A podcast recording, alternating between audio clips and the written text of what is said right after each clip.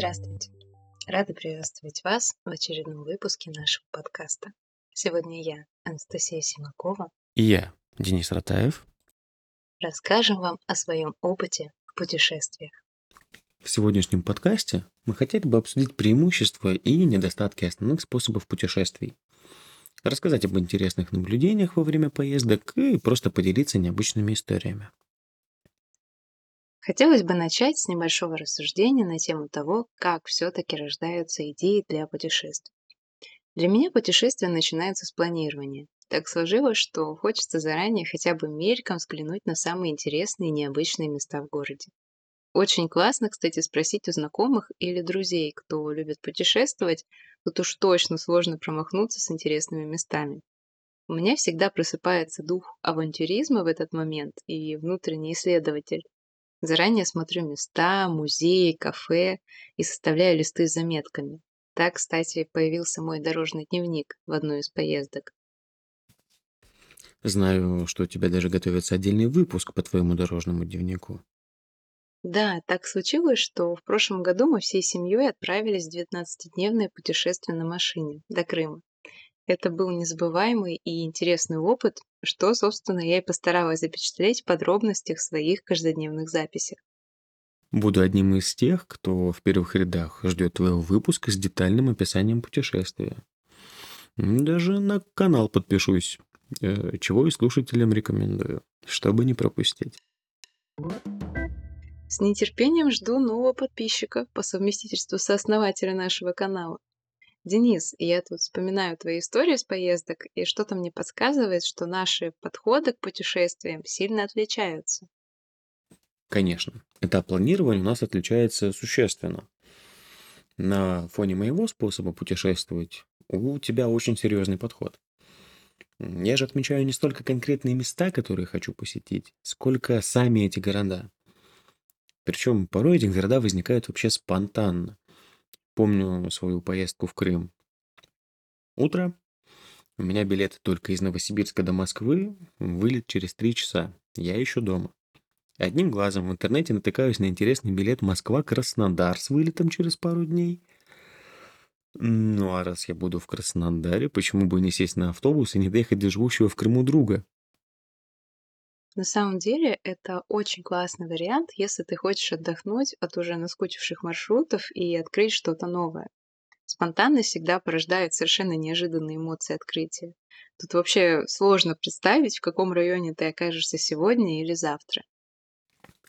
Верно.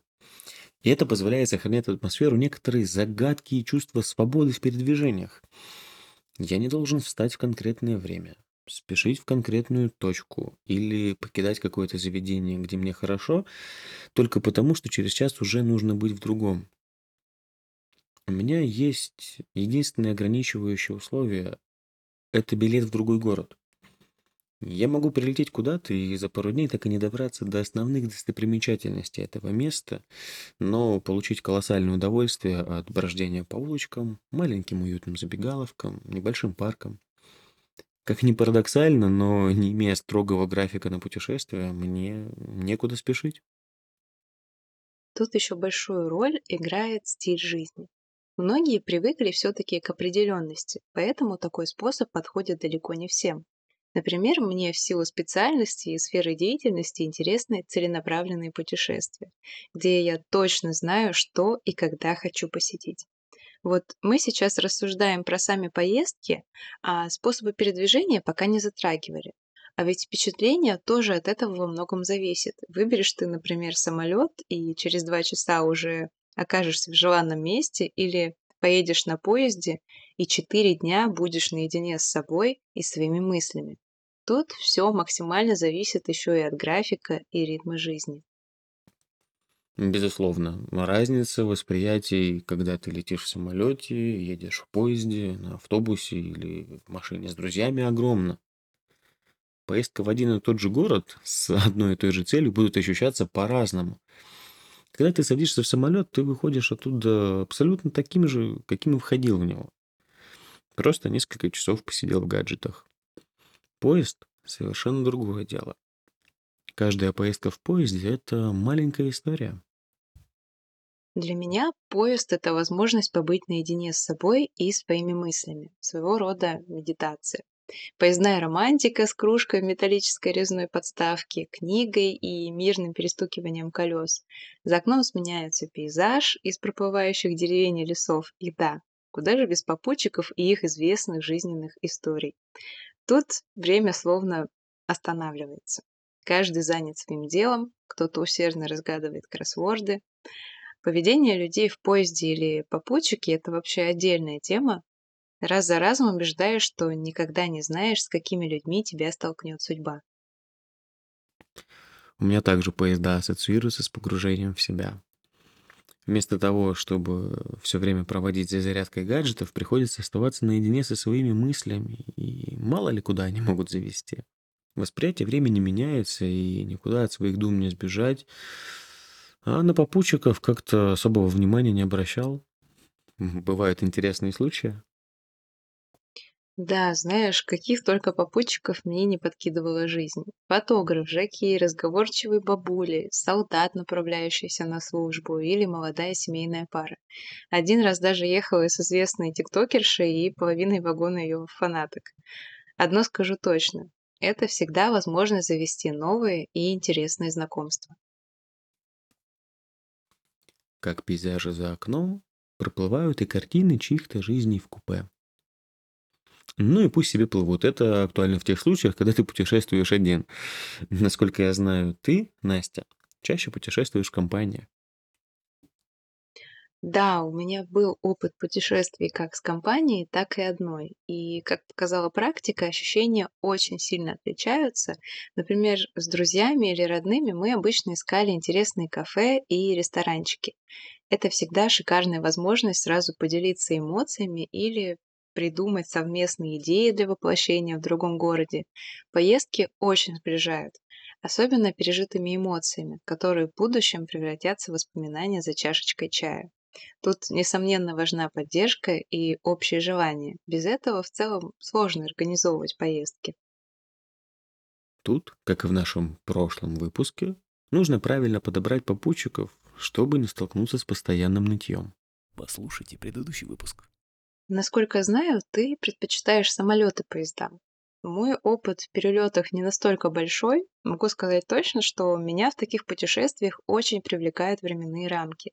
Если хочется за считанные часы переместиться из холода в согревающие солнечные лучи, то я без долгих раздумий выберу самолет. Да и на самом деле сейчас достаточно много сервисов с приемлемой ценой для перелетов. Самолеты тем и привлекают, что еще утром можно готовить завтрак дома, а обедать уже в другом городе. Перелеты позволяют больше времени уделить именно тому краю, в который ты прилетел. Сейчас у некоторых, да и у меня в том числе, такой ритм, что и отдыхать нужно в темпе.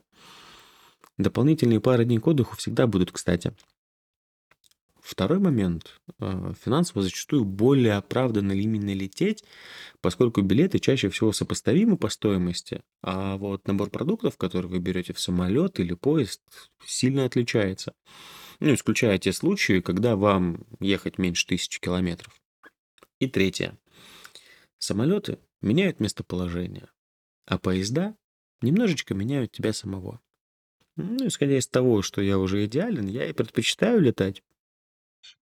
Ну, после таких описаний я как-то даже задумалась сменить тактику перемещений.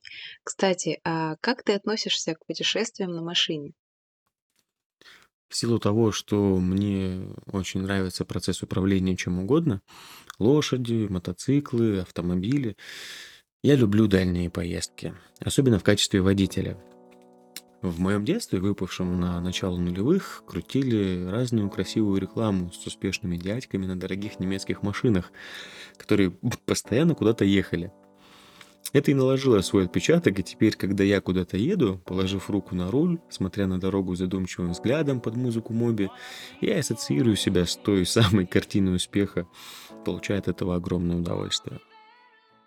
А, в этом я тебя очень хорошо понимаю. Так уж случилось, что я с детства такой путешественник, и мы с семьей часто ездили на машине в другие города. Мне еще тогда нравились картинки и чувства от сменяющихся за окном пейзажей, природы, ощущения какой-то свободы. Можно в любом месте остановиться на пикник и полюбоваться природой. Читать любимую книгу, скачать фильм. Ну, тут важный момент, если ты не за рулем. Давай подведем некоторые выводы сегодняшнего подкаста. Мы проговорили, что эмоциональное восприятие путешествий значительно отличается в зависимости от выбранного средства передвижения. Выбирать его стоит отталкиваясь от своих предпочтений, настроения и чтобы способ был финансово комфортным. Характер путешествия очень сильно зависит от особенностей и предпочтений самого человека.